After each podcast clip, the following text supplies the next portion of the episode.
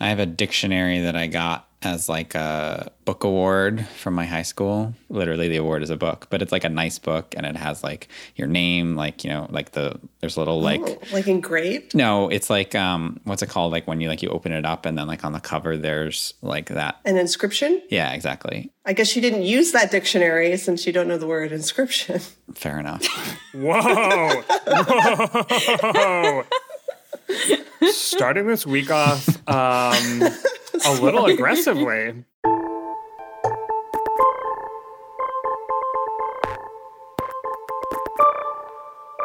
Hello and welcome to the 538 Politics Podcast. I'm Galen Druk. I hope everyone had a good holiday weekend and MLK Jr. Day. Because it's a shortened week this week, we're only going to have one podcast episode, and that is this episode. So today, Tuesday, the Senate plans to debate the Freedom to Vote John R. Lewis Act. It is the culmination of an effort by Democrats to try to pass voting and election administration legislation in the new year and it's almost certain to fail. Last week, Democrats across the spectrum, including President Biden, lobbied the Senate to change its filibuster rules so the legislation could pass with a simple majority. But Senators Joe Manchin and Kyrsten Sinema have long been opposed to those changes. Today, we're going to take a look at why Democrats pushed to do this despite unmoving opposition, what's in the bill, and how voting laws have changed on the state level since 2020. We're also going to ask whether a new poll deserves all the attention it's been getting. Quinnipiac released a poll last week showing Biden with just a 33% approval rating. So, what should we make of outlier polls from high quality polling firms? Here with me to discuss is politics reporter Alex Samuels. Hey, Alex. Hey, Galen. Also here with us is tech and politics reporter Kaleigh Rogers. Hey, Kaleigh. Hey, everyone. And senior elections analyst Nathaniel Rakich. Hey, Nathaniel. Hey, Galen. All right, so let's dive right into this. We've got a lot to cover today. As I mentioned, last week, Quinnipiac released a presidential approval poll showing 33% of Americans approving of the job Biden is doing. That's pretty low. The poll was picked up by outlets all over the place. It was the subject of standalone articles in USA Today, The Hill, Newsweek, Fox, The New York Post, and more. It was featured in broader articles on The New York Times and discussed on cable news, including MSNBC. And of course, it made its rounds on Twitter. Perhaps that low 33% number got a lot of play because it put a numerical point on the idea that last week was a bad week for the president. Longtime listeners of the podcast will probably be able to guess what our panelists think about writing individual articles based on single polls. But it's a new year, so let's have the conversation about how to treat outlier polls. First and foremost, everyone, are the news stories about this poll a good or bad use of polling? Bad use of polling. I mean, I feel like you kind of uh, took our argument out from under us, but it's pretty obvious how we feel. Bad. Definitely bad. So, across the board, bad. Any redeeming qualities to this use of polling? My thinking, again, speaking from my heart, as I have done many times on this podcast, I think the poll itself wasn't necessarily a bad poll. I think the way that it was covered in the media was bad. So, Okay. I think there are two different ways of looking at this, but I put the poll itself as a good use of polling. totally fair. I think for this use of polling example, we'll focus on the media. Then we can also focus on the poll. But so bad across the board from the media, no redeeming qualities. Are we happy that they're talking about polling? I don't even know if that's a silver lining in this case. um, you know, when you're putting the results of this polling in a headline, so many people don't even read past the headline. They're going to see that and possibly assume that that is the polling average for Biden's approval rating, which it is not, um, and think that that's really where it's at at this point in time, which is concerning. Can we spell out why else this might be a bad use of polling for either recent joiners to the 538 podcast community or longtime listeners who may have forgotten? I think it's just that when you have a robust universe of polls, there are going to be some that are right on the money and, and close to the average, and then there are going to be some that are off to the sides. And that's a totally normal byproduct of polling and the method of sampling and stuff like that. So, as Alex said, the poll itself isn't necessarily a problem, but when you focus on the outliers instead of focusing on the majority of polls that are in this fatter, you know, lower 40s range, that's a problem. It wouldn't necessarily be a, a bad media use of polling if they also wrote an article about every other poll that came out that said that his approval rating was 42% or 45% or 41% or whatever it is. But when they give undue attention to this one poll, that's a problem. And, and it does kind of create these narratives, as Kaleigh said. It is sensationalizing a bit as well. If they had used an outlier poll that found Biden's approval rating was 10 points higher than what we see on the average, that would be equally bad. But I don't think it would get the same kind of coverage because that kind of strays from the narrative that Biden's doing really poorly and nobody likes him, which a low 40s approval rating is also not great. But this just kind of sensationalizes the truth.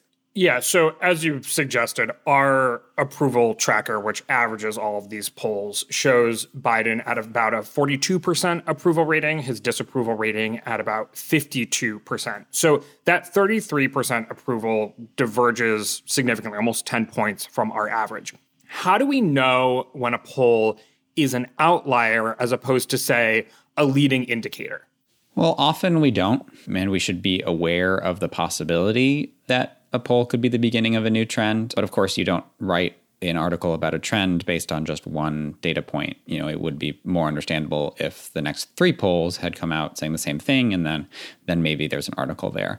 But I will say that in this case, I think we have a good reason to believe that this is not the start of a new trend, and it's just a methodological quirk from Quinnipiac, and that's because their previous poll in November also showed him with a 36% approval rating. So they've kind of consistently been down on Biden's approval. Now maybe they're right and other pollsters are wrong. That is a possibility possibility, but I think that on balance, you have to consider that a less likely possibility than the fact that most other pollsters are getting it wrong. I think that suggests that there's something kind of in the methodology of how Quinnipiac is polling people that gives Biden a lower number, but clearly a change from 36% in November to 33% now, basically, Quinnipiac agrees that Biden's approval is stagnant. It just doesn't agree with where it is. But everybody's going to look at that 33% number and be like, oh man, that's another big drop. But it isn't, even according to Quinnipiac. Although three points is not nothing, right? Even according to Quinnipiac. Well, it's it's probably within the margin of error. I actually haven't looked at the mm. margin of error of this poll. It is. The margin of error is three and a half points. Okay, there you go. Then no, this is not statistically significant. Nathaniel, you mentioned that it may be a methodological difference. Do we know what that difference might be that's showing Biden at a lower approval rating? So I think one clue is that Quinnipiac has an unusually high number of undecideds. I think it was 13% of undecided voters in that poll. So maybe that suggests that they're not pushing people enough to give their opinion on Biden's approval rating.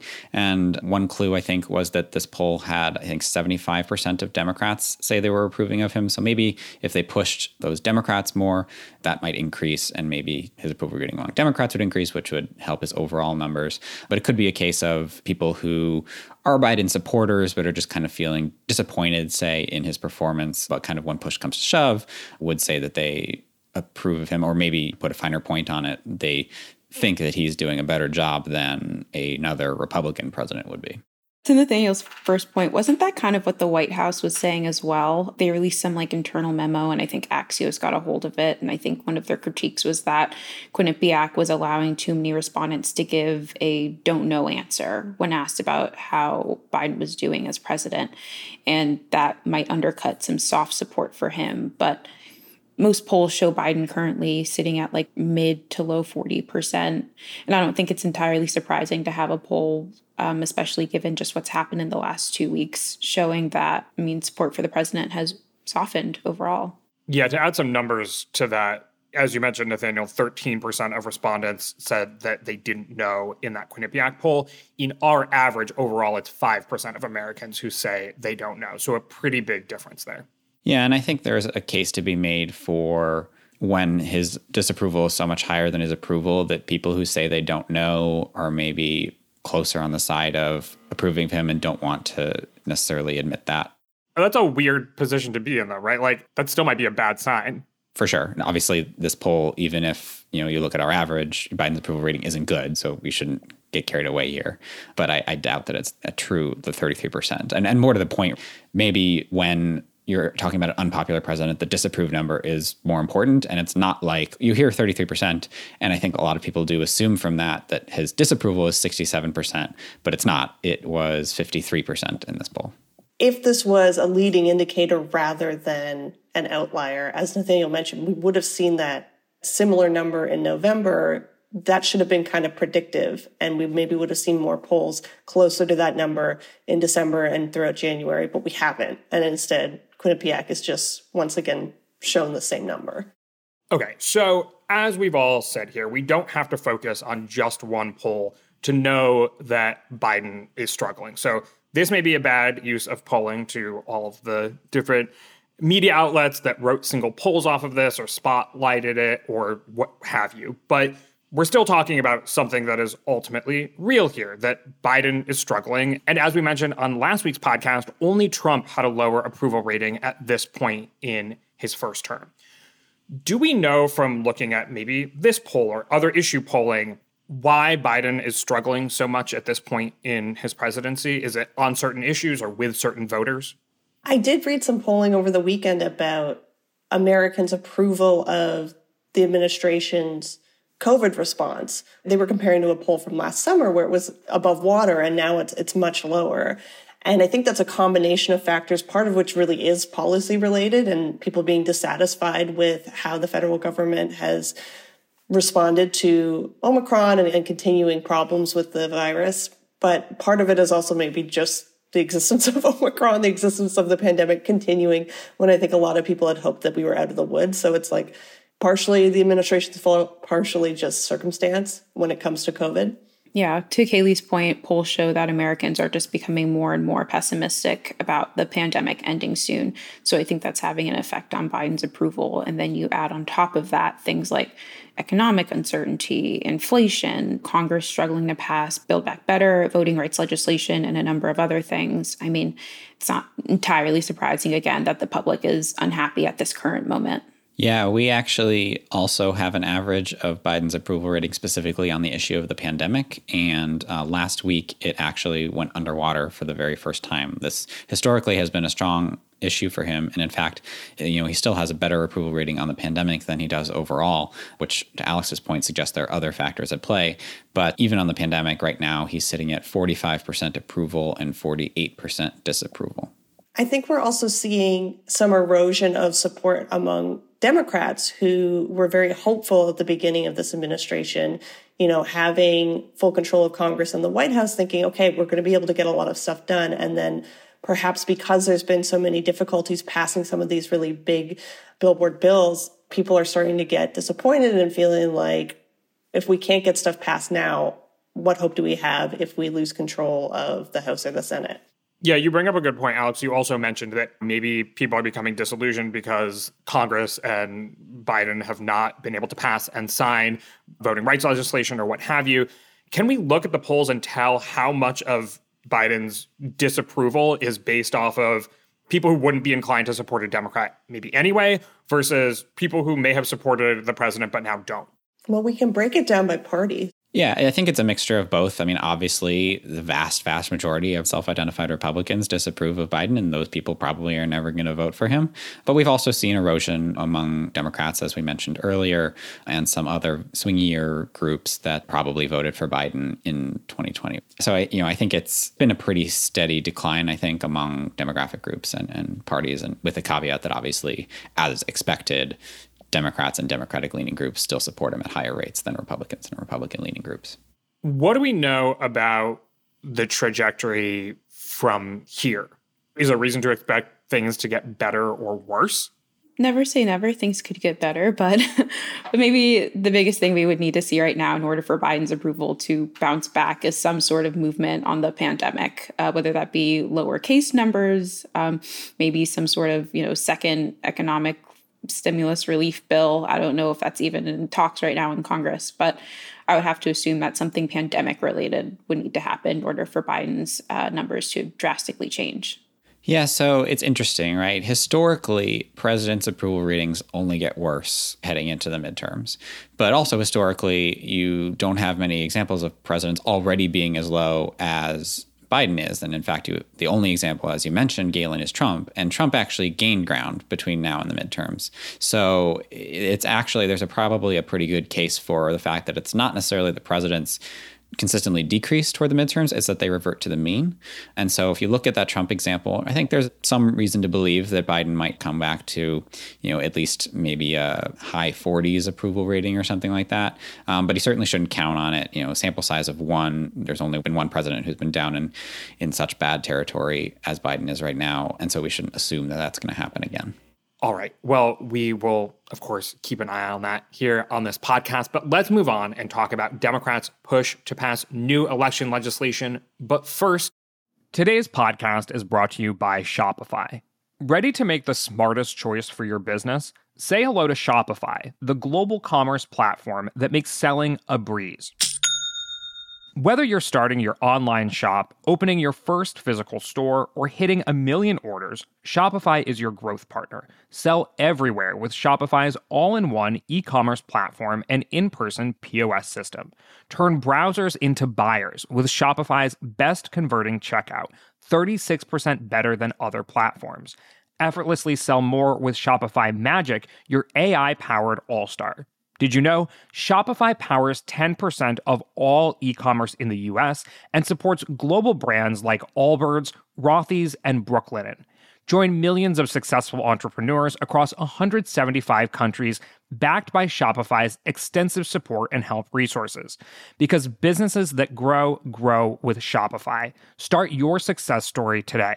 Sign up for a $1 per month trial period at shopify.com slash 538. That's the numbers, not the letters. Shopify.com slash 538.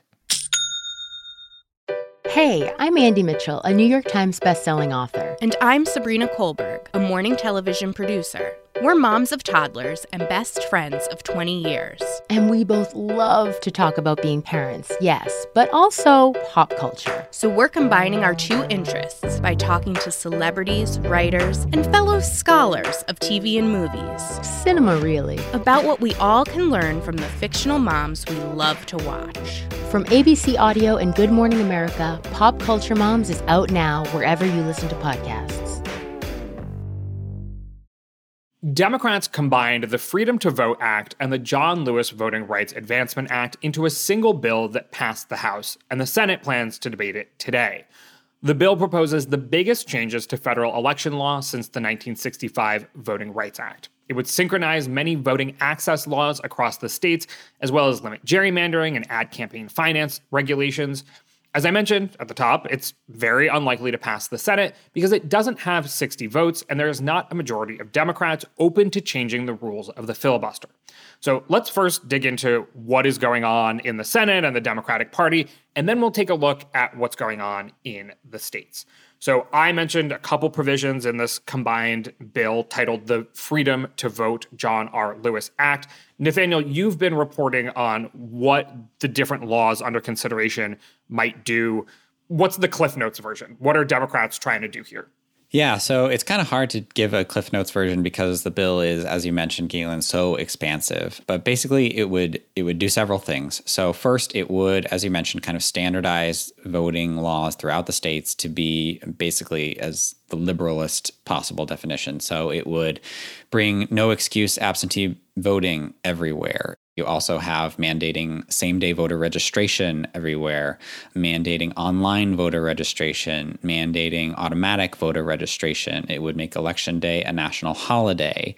It would also restore the right to vote to felons, except for those currently serving in prison. So, nationally, people on parole or probation or who have finished their sentences would be eligible to vote once again.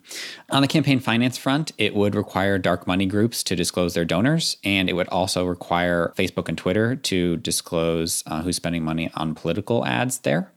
It would also try to tackle election subversion by allowing election officials to sue if they are removed from office without cause, in their opinion. It would increase protections against intimidating election workers. It would increase the penalties for tampering with voting records, kind of along the lines of what we saw in Arizona this year. It would require more preservation of voting records, and it would allow voters to sue if their vote isn't counted, which is kind of like a safeguard against throwing out election results. So that's all the stuff that was in the old Freedom to Vote Act, but this is now, as you mentioned, Galen, the Freedom to Vote John Lewis Act, which is a fusing of the Freedom to Vote Act with the John Lewis Voting Rights Act update. And so this would basically plug the holes in the Voting Rights Act that have arisen as a result of recent Supreme Court decisions. So, for example, the Shelby County v. Holder case, which basically gutted the idea of states pre clearing their election laws with the federal government. So that would bring that back and it would impose a, a new formula for deciding which jurisdictions have to do that and when. And then it would also basically undo the decision last year in Brnovich v. Democratic National Committee, which basically made it a lot harder for plaintiffs to prove that racial discrimination had occurred in voting. So this would make it easier to prove those cases, which obviously would help the Democrats and voting rights advocates side of things who are always arguing that laws discriminate against people of color. So the first idea for legislation like this was passed actually in the House after Democrats took control in 2019 HR 1. How much has this all evolved over the past three years? They've definitely had to scale back their ambitions. So Manchin essentially killed the For the People Act, which listeners might know better as HR 1, and kind of turned it into this Freedom to Vote Act, which is a slimmed down version. That said, obviously, it's still quite ambitious, as I mentioned, with all those provisions, but it does take out some of the provisions of the For the People Act. So, for instance, the For the People Act had a whole series of ethics reforms that are no longer in this new bill being considered. It would also make smaller tweaks. So, for instance, the original HR 1 would have basically required an exception to voter ID laws where voters could just sign under penalty of perjury that I am who I say I am. That is no longer the case under the Freedom to Vote Act, although it does standardize the types of IDs that states can take and includes some non photo IDs. For example, the new bill would also not as tightly restrict purging voter rolls which a lot of voting rights groups have identified as a problem, kind of haphazard or perhaps not so haphazard and, and, more targeted at Democrats or young voters or people of color, purgings of registration rolls. And then also a big public campaign financing plan that was in the original HR one is now highly scaled back. It's it's actually optional now in the Freedom to Vote Act, which of course, you know, makes it essentially toothless. Nathaniel, I don't know if you know this, but I seem to recall in HR 1 there was a provision that required states to use hand marked paper ballots as opposed to ballot marking devices or other kinds of electronics. Is that still in the For the People Act? That is still in there, yes, last I checked. Interesting. So, as we mentioned, going back to 2019, the House passed HR 1. Last summer, the House passed the Freedom to Vote Act and the John Lewis Voting Rights Act. The legislation has been held up in the Senate throughout 2021 because it doesn't have 60 votes and there isn't majority support to change the filibuster. Alex, you've been doing reporting on the politics behind all of this. Why is Majority Leader Chuck Schumer returning to this issue now? I think there are a couple of arguments here. One could say that Democrats don't have a lot of other big ticket items on their agenda right now, specifically given that Build Back Better talks are kind of stalled at the moment. Another thing is that I think the timing was pretty opportune for Democrats. You know, we just wrapped up the first anniversary of the January 6th attack on the Capitol. Martin Luther King Jr. Day was yesterday. And I think this was Democrats' attempt to tout themselves as, you know, we are the pro democracy, pro voting party, Republicans are not. So I think timing again had a big thing to do with it. And I wrote about this in a story that went out last week, but I think at the end of the day, Democrats didn't have a ton to lose by making a moral push for this, even if they knew it was going to fail. Again, I think we saw this in Biden's speech in Georgia and how forceful Democratic leadership has been over the last couple days or weeks on voting rights. But I think there's this belief that they had to at least try to make an effort here, even if they knew it was going to fail. Why isn't there a supermajority support for this legislation? Why can't Democrats find 10 Republicans to support it? And then on the flip side, why won't Senators Manchin and Sinema support changing the rules of the filibuster? Well, for Manchin and Sinema, we keep on coming back to this idea of bipartisanship. I mean, Sinema gave this speech on the Senate floor where she not only defended the filibuster, but said that she views moderation and bipartisanship versus passing major laws with just one party as a means to an end for a healthier democracy. And Manchin has essentially said the same thing in statements where it's not like they disagree with the substance of what's in the bill. It's just that they don't agree on tweaking Senate procedure to get it passed. And for Republicans, you know, there are a number of reasons why they don't support this bill. But I think one thing that I keep coming back to is this idea of principle. I just can't imagine Republicans supporting a bill that will be perceived as a win for the Democratic Party, especially when you have folks like Donald Trump still espousing lies about the 2020 election and that it was quote unquote stolen. Obviously, we know that's not the case. We have a number of Republican led legislatures who just finished passing a slew of bills that restrict voting and arguably could make it harder to vote in upcoming elections. So I just don't think it's likely we're going to see um, a lot of Republican support on this bill specifically. It seems like there is some appetite for, you know, reforming the Electoral Count Act, but I don't think there's a big appetite for robust federal voting reform legislation on the Republican side. Yeah, I saw that Senator Susan Collins, along with perhaps some other Senate Republicans, are discussing possible ways to change the Electoral Count Act. They suggested that there were some other changes they were also open to. Is it clear how far they would go? How likely it is that that would actually get 60 votes? So far, everything I've seen on the Electoral Count Act has just been like a group of moderate Republicans kind of getting together and at least discussing uh, potential legislation there. I haven't seen any like real movement there. Mitch McConnell was talking about it at one point. I haven't heard him say a ton about it in at least the last week or so.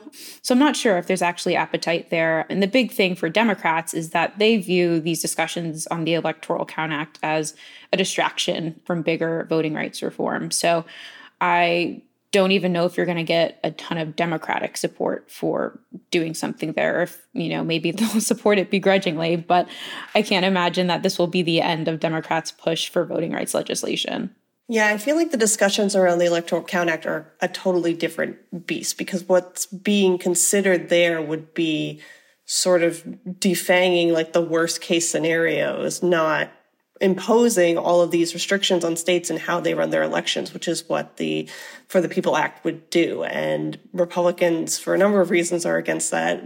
As Alex mentioned, many Republican legislatures just passed a bunch of laws that would be in violation of these new rules.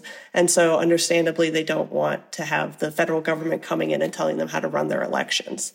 Yeah, and just to add some specifics, the Electoral Count Act has basically loopholes in it that Trump and his supporters in the Congress tried to use to stop counting the electoral votes in 2020.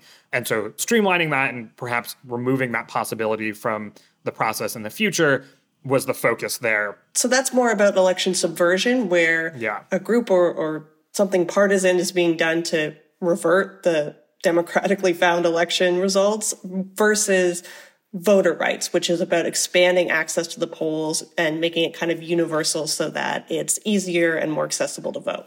Well, it's even more narrow than that, right? It's about election subversion by Congress. Right. It doesn't address things like new laws in states that are allowing nonpartisan election officials to be taken over by more partisan actors. So it really is a very narrow fix. I think Democrats if they say that they're open to that and things kind of shift toward that, it'll be seen as they're giving up on their bigger voting rights push, which is a very high priority for a lot of activists within the party. And, and they would be, I think, very upset if Democrats moved on from that without at least trying, as Alex said. But I also think that if they go through the motions here with the filibuster and the voting rights bills die and Democrats are left with literally no option other than reforming the Electoral Count Act, I bet that they will go along with it because it is better than nothing for them. And I do think that to answer your earlier question, Galen, that that could pass with 60 votes because um, at least 10 Republican senators have at least expressed openness to reforming the Electoral Count Act. Obviously, that's different from a proposal that's down on paper, but clearly I think there could be bipartisan support for this, but it would only happen after the meteor bill is dead and buried. But Democrats' whole thing in this voting rights push has been look at Republicans. They are not supporting this. Republicans are the big like obstructionists to this bill getting passed. But regardless of whatever intra-party stuff is happening with Manchin and Sinema and the filibuster. So if they pass the Electoral Count Act, and that's done in a bipartisan vein, and it's to the public, it just looks like some sort of like voting rights reform. I don't know. It seems like their argument there gets a lot less clear because like how can you say that republicans are not helping do anything on voting rights if your next move is just to push something forward that does have bipartisan support Right, Alex. And I think that's a big reason why Democrats aren't going along with it, at least right now, because for the same reason that you said earlier, Republicans don't want to give Democrats a win. Democrats don't want to give Republicans ammunition that, that undercuts their own arguments against Republicans and saying that Republicans are not committed to fixing democracy.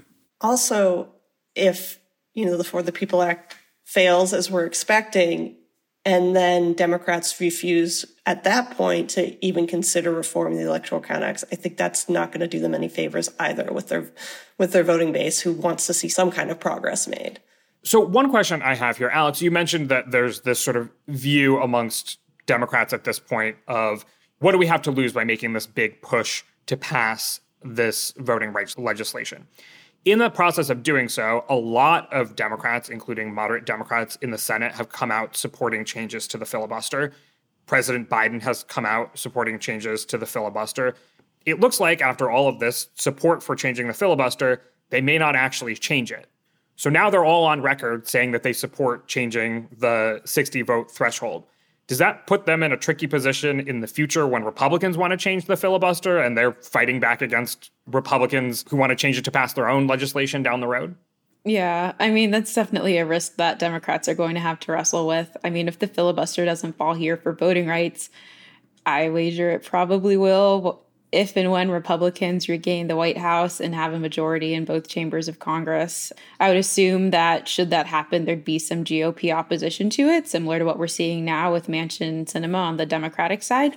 But if Republicans get a majority in the Senate, you know, 53, 54 votes, I'd bet the filibuster's gone. But I would say the same thing for Democrats. If they had 53, 54, you know, 55, however many members in the Senate, like we wouldn't be having this discussion right now over whether voting rights could pass. Galen, are you asking if there will be consequences to politicians flip flopping on their position on something? Because historically, that hasn't really seemed to be the case. I mean, if you look at Supreme Court nominations in a year of a presidential election as an example, apparently you can just change your mind on very important issues and there's no consequences. Well, like on one hand, so I understand that Democrats really want to pass this legislation. On the other hand, part of the conversation of the past, I don't know how many years, has been that Democrats are at a disadvantage in the Senate. So you would think that Republicans would be more likely to have a majority there in the years to come. Wouldn't Democrats want the filibuster in place to kind of ensure that Republicans can't pass the legislation that they want until they reach that higher threshold of 60 votes? Like, it seems like if the Senate benefits Republicans, Democrats should be the biggest supporters of the filibuster. Yeah, it's an interesting calculus. You know, I think that there's that argument on one side, but then there's also the argument that Democrats are never, ever, ever going to get 60 senators, whereas that is attainable for Republicans. Hey, they had it as recently as 2009, right? Right, but they had a lot of senators from red states that are not going to be electing Democrats. I guess I shouldn't say literally never, but I would wager it'll be, you know, decades before mm-hmm. Democrats mm-hmm. get 60 seats in the Senate again. And so having the filibuster in place basically ensures that Democrats will not be able to pass their full agenda. Whereas for Republicans, there's still a chance that they could. So there there are these arguments kind of on both sides. But yeah, definitely to your point, you know, I think that considering that Democrats stand to lose control of the Senate as soon as later at the end of this year, they may very well be regretting all these statements they're putting on the record right now. And they're going to be putting a lot of faith in people like Susan Collins and Lisa Murkowski to fill the roles that Joe Manchin and Kyrsten Sinema are filling right now for Democrats. What do Americans think about all of this? Do Americans know what the filibuster is by and large, according to the polling? Do they have feelings about its role in American government?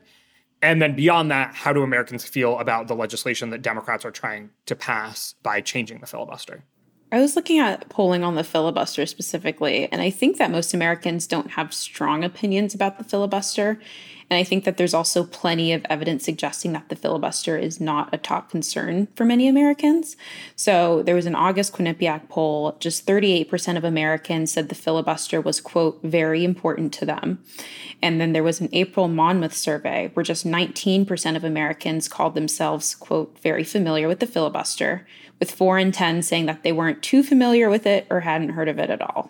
We need a remake of Mr. Smith Goes to Washington just to refresh everybody's memory. But actually, Kaleigh, Mr. Smith goes to Washington, of course, that type of filibuster isn't what the filibuster looks like anymore. It's not the talking filibuster anymore. I guess presumably the remake of Mr. Smith goes to Washington would just feature, you know, one party consistently blocking cloture votes you know, for a thrilling political drama. But uh, but yeah.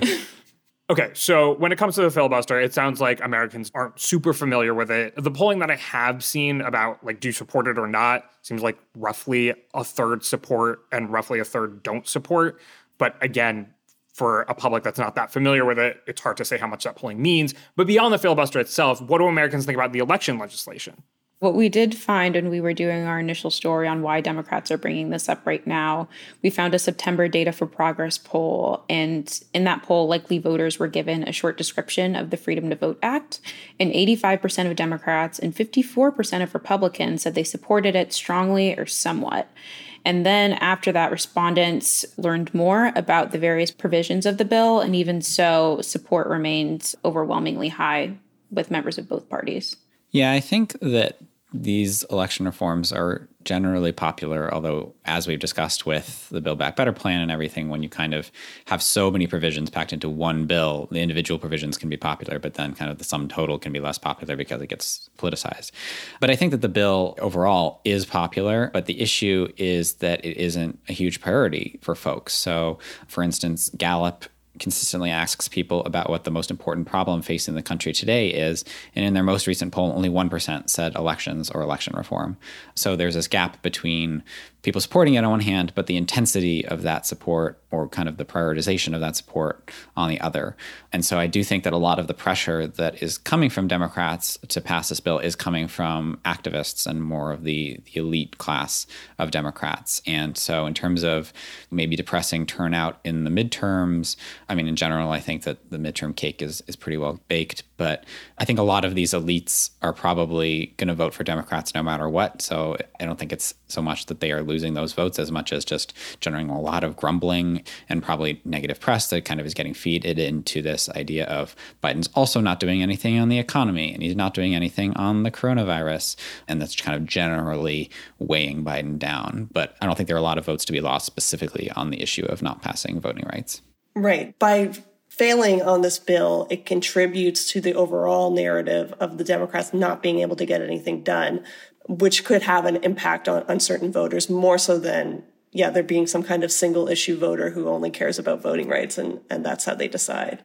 Okay, so it sounds like we've spelled out several reasons why we don't think the Freedom to Vote John R. Lewis Act is going to pass, that the filibuster rules will not be changed, and the laws in the states surrounding elections will be in 2022, 2024, what they are now, more or less, you know, without these big changes to how federal elections are conducted. Kaleigh, you've been doing a lot of reporting on what kinds of changes have taken place on the state level since 2020. What have we seen? Well, to be fair, I've been building off of reporting that Nathaniel already did, but we have seen, you know, hundreds of voter restriction bills introduced across many states about 50 of them have actually been passed into law. So it's just this really big push coming mostly from Republicans to enact more voter restriction laws. Some of that is kind of expected, sort of like a, a, rolling back of the voter expansion that we saw due to the pandemic. We would expect that some of those expansions that were there just because of this weird scenario with the pandemic, that they would want to claw those back to sort of normal. But it goes beyond that. Just the, the sheer number of, of bills that have been introduced goes beyond any kind of expectation of just rolling things back. And the type of bills, there's fewer of these, but some of those ones that do things, as Nathaniel mentioned earlier, like putting more control into partisan legislatures over elections than we previously had before. That's kind of new and has a lot of experts really worried. How widespread is that? So, you know, one thing I've encountered over the past year plus of state level election laws being changed or restricted is that we oftentimes hear about the kind of most high profile restrictions. So in Georgia, for example, the legislature proposed banning voting on Sundays, which is, of course, when souls to the polls happens. Seems like a pretty clear targeting of the black community's access to the polls. That never became a law. Kind of it was, you know, left on the cutting room floor along with some other extreme restrictions that were proposed throughout the country. So when it comes to like what's the most extreme things that have been proposed and what has actually become law, how much have state level laws truly changed over the past year plus versus some of these things that were alarming and got a lot of attention but never became law? Right. So, I mean, some of those laws were enacted, some of those really extreme ones, as we saw in Georgia. A lot of the sort of next step back from that were passed into law. Like I said, I, I, believe we're at 50 now that have been enacted into law. And I think what's interesting is that it's not only these high profile ones in swing states like Georgia. I recently had a, a, story on the site and I focused on Montana, which was not to pick on Montana for any reason, but in looking at our sort of database of all these laws, I was struck by the fact that Montana had six new voter restriction laws passed into law over the last year, even though there was no accusations of fraud happening there. It's a Republican state. Everything kind of went the way you would expect it to. And still there was this push to change voter laws and make it more restrictive. And I thought that that was really fascinating that it's happening everywhere and not only in these swing states and high profile areas. And what kind of changes did Montana enact? So in Montana, they had a, a, new voter ID law that they've enacted for photo ID. They got rid of same day registration, which was something that was really popular in Montana, partly because many voters live in very rural areas. So they have to travel kind of far to get to a, a city center or somewhere where they can actually cast their ballot. So rather than having to make two separate trips, one to register and one to vote, they could do it all on the same day, which was convenient. They also cracked down on ballot harvesting. So those were some of the measures that were put into place there. You mentioned that, you know, Montana's a Republican state. Even if this were an attempt to try to make it harder for Democrats to vote in elections, it doesn't seem like Montana would be a prime target for doing that because it's not maybe all that contested, at least on the presidential level. But you kind of reported out the process by which support for these restrictions has just become part of kind of like the lifeblood of state level Republican parties over the past year. How did that process happen? Well, a lot of these bills were inspired by the big lie that there was some kind of election fraud. And when I was reporting on Montana, I spoke to a state senator there, Mike Cuffe, who walked me through sort of his thinking behind it which was he had a lot of constituents who believed the big lie. They thought there was widespread fraud in 2020. And he felt a responsibility, he told me, to try to address that in some way, try to find some nips and tucks that they could make to tighten up election security in their state, to try to appease these voters that were losing faith in democracy, losing faith in elections. And the polling shows that this hasn't really changed anything. And faith in elections, especially among Republican voters, is still very low, especially compared to prior to the 2020 election. And passing all these bills doesn't necessarily seem to be having that effect. And meanwhile, it is restrictive to voters, you know, whether it's restrictive to the point that it should be illegal, that's up to courts to decide. But the fact of the matter is, it's harder to vote if you don't have a photo ID and now you're required to have one that is harder than if you're not required to have one that's just the, the, reality of these these laws and these bills that are being passed and so you see pushbacks in a state like montana there were voters rights groups for students for native americans who were saying that this is making it much harder and it's targeting these groups in particular who rely on same day registration, who rely on not having to have a photo ID because you're a college student. Maybe you don't have a driver's license right now. And so there is a lot of pushback from voter rights groups saying that this is prohibitive. So that's what we've seen in Republican states over the past year plus. What's happened in blue states when it comes to changing how elections are administered? Are they copying the federal legislation from Democrats and implementing it in their states? Yeah, a lot of blue or Democratic controlled states are actually expanding voting access, um, kind of in a mirror image of the way that Republican states are restricting it.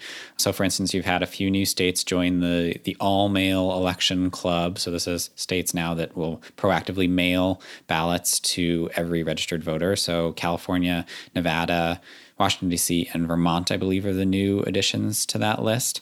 And then you have lots of blue states doing things like expanding or even creating automatic voter registration. So that's new in Connecticut and Hawaii, I think, among maybe a couple others, Delaware.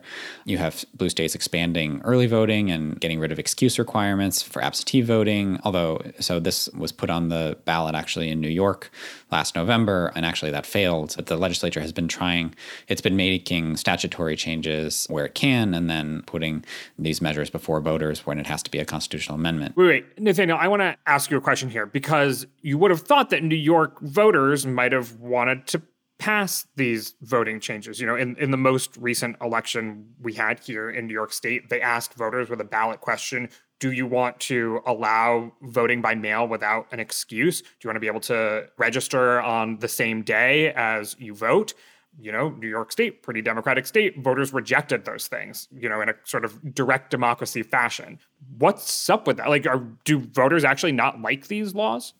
I think that the preponderance of evidence still says that voters like to have more options when voting. Um, you know, you see that in poll after poll poll. But I do think that there is reason to believe that there is a a discrepancy between what people say in in the polls and when they're actually faced with making a change, especially when it would be kind of a proactive constitutional change. You know, I think people are they tend to like the status quo when they're not sure about things, and that can create a no bias in ballot questions like that.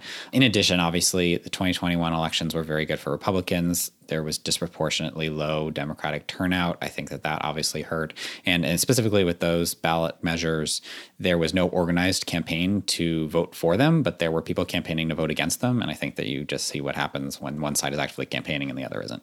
Yeah, there was definitely a much more organized no campaign. And where I live, uh, further north in, in Ulster County, there was a lot of, I know signs don't mean anything. It's completely anecdotal. But I did see a lot of no signs for those propositions in particular driving around my more rural county in New York.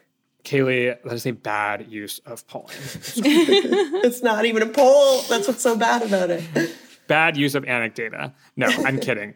As we all know, it was an off off year environment, so that may affect support. Although also sometimes you can be surprised by how people actually feel about these things. I think most people would assume given the Democratic Party's position, that there's overwhelming opposition to voter ID. When it turns out, when you look at polls, like actually a lot of Americans support voter ID, overwhelmingly the majority of Americans support voter ID laws. So it's just, you know, this stuff can be tricky and complicated. And as you all mentioned, it isn't the highest in salience when you look at the polling. And so people may not be super familiar with a lot of the details. In any case, we've laid out what's happening on the state level, what's happening on the federal level. Alex, you said that maybe one of the reasons Democrats were pursuing this right now is because there's not that much kind of left on the docket that they can get done given that Build Back Better is stalled. Where do Democrats go from here? What's next? They got a year left in charge. Yeah, I mean, like Nathaniel was getting at earlier, I think the Electoral Count Act is a potential next step for Democrats, especially if they try this again. They made this huge push, it fails. They may have an argument for going to the Electoral Count Act after that. I've heard some rumblings that like Build Back Better talks are like kind of happening in the background. I personally was surprised after Biden's speech in Georgia that he wasn't more forceful specifically on Manchin and Sinema and them being big roadblocks for voting rights legislation passing. But then we were kind of talking about this internally, and maybe the argument there is maybe Biden wants Manchin in his good graces in case Build Back Better talks come back again. So I could see that. But beyond those two things, you know, midterm season is upon us. I guess the Democrats maybe want to get back to campaigning, but I can't think of a lot of big ticket items for them to uh, focus on should this next push on voting rights fail. All right. Well, we will see what happens. Of course, we are recording this podcast before debate gets underway. Doesn't seem like there's that big of an open question, but who knows? Let's leave it there for now. Thank you, Nathaniel, Alex, and Kaleigh. Thank you. Thank you. My name is Galen Druk. Tony Chow is in the virtual control room. Claire Bidigare-Curtis is on audio editing, and Emily Vanesky is our intern. You can get in touch by emailing us at podcasts at 538.com. You can also, of course, tweet at us with any questions or comments. If you're a fan of the show, leave us a rating or a review in the Apple Podcast Store, or tell someone about us, tell a friend, tell whoever. Thanks for listening, and we'll see you soon.